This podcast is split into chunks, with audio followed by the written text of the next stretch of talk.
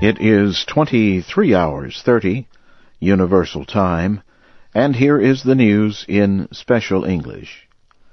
The top American commander in Afghanistan says President Obama's new plan for the country can succeed. General Stanley McChrystal said he should know within one year whether the increase in American troops in Afghanistan is weakening the Taliban. He spoke Tuesday to lawmakers in Washington. General McChrystal said the number of American troops in Afghanistan can be reduced beginning in mid-2011. He also said he fully supports the President's decision to send 30,000 more American troops to Afghanistan. Iraqi Prime Minister Nouri al-Maliki says bombings across Baghdad Tuesday were meant to create disorder as the country makes political progress. At least 127 people were killed and more than 400 others wounded in the attacks. The first bombing was the work of a suicide attacker in a car. Later, Three bombs exploded within a few minutes of each other near the Interior Ministry, a Finance Ministry office, and a court building. No one has claimed responsibility for the violence, but Iraqi security officials blamed terrorists linked to Al-Qaeda. The officials also blamed people loyal to the now illegal party of former Iraqi leader Saddam Hussein. General elections in Iraq have been postponed by one day to Sunday, March 7th. A top aide to Iraq's president told reporters about the change Tuesday. He spoke hours after Iraqi officials said the vote would be held on Saturday, March 6th. That is seven weeks after the date announced earlier. Officials have not explained the reason for the change, but media reports say Kurds objected to the March 6th date because it marks the anniversary of a border treaty between Iraq and Iran. Kurds say treaty reduced their influence. Iraqi officials had expressed support for holding the elections on February 27th, but some opposed the vote in late February because it falls too near a Shiite mourning ceremony. Students in Iran have held a second day of anti-government protests in Tehran. Witnesses say reformist students gathered Tuesday at the Engineering College of Tehran University. They say fighting began when pro-government militia fired tear gas on the protesters. Iran's top government lawyer warned that anyone who harms national security will be punished. Thousands of Iranian opposition activists took part in student-led protests on Monday in Tehran and other cities. Officials say over 200 people were arrested. European Union foreign ministers say they will support new measures against Iran if the country keeps refusing a United Nations nuclear fuel deal.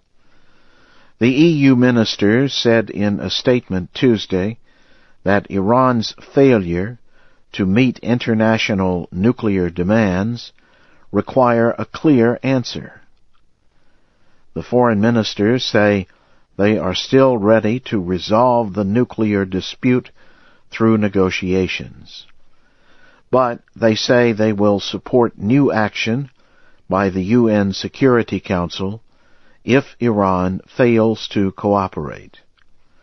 The statement will be made final at an EU meeting later this week. You are listening to the news in VOA Special English. Climate experts say information for the first 10 years of the 21st century will probably show it to be the warmest 10-year period ever measured. The World Meteorological Organization released the findings on the second day of a climate conference in Copenhagen. The head of the organization, Michel Jarraud, spoke to representatives of 192 nations. He said the final temperature records will be released early next year. He said this year will probably be the fifth warmest since scientists began keeping world climate records in 1850. Environmentalists and activists have criticized an early version of a climate change deal that conference officials are trying to create.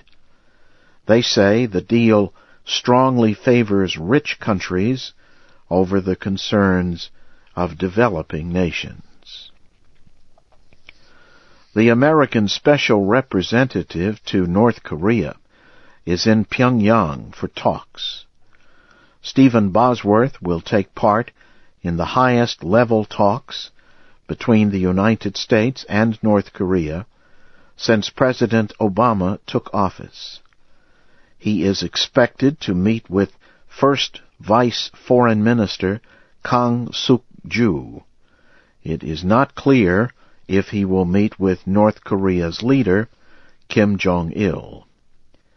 An unnamed official says Mr. Bosworth will not offer any new rewards for North Korea to renew Six Nation talks on ending its nuclear programs.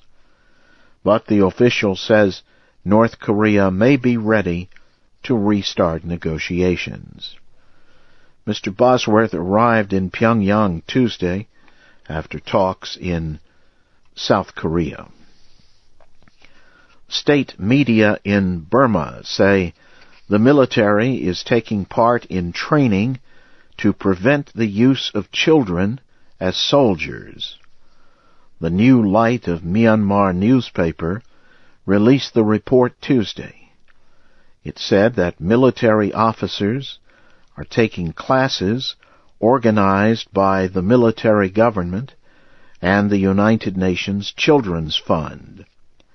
An estimated 70,000 children reportedly serve in the Burmese army and with rebel groups. Training child soldiers is illegal under Burmese law. Officials deny that the army permits the use of child soldiers. In Honduras, officials say gunmen shot and killed the country's top drug enforcement official. Retired General Julian Aristides Gonzalez was traveling in his car when men on a motorcycle opened fire. The incident took place in the Tegucigalpa area.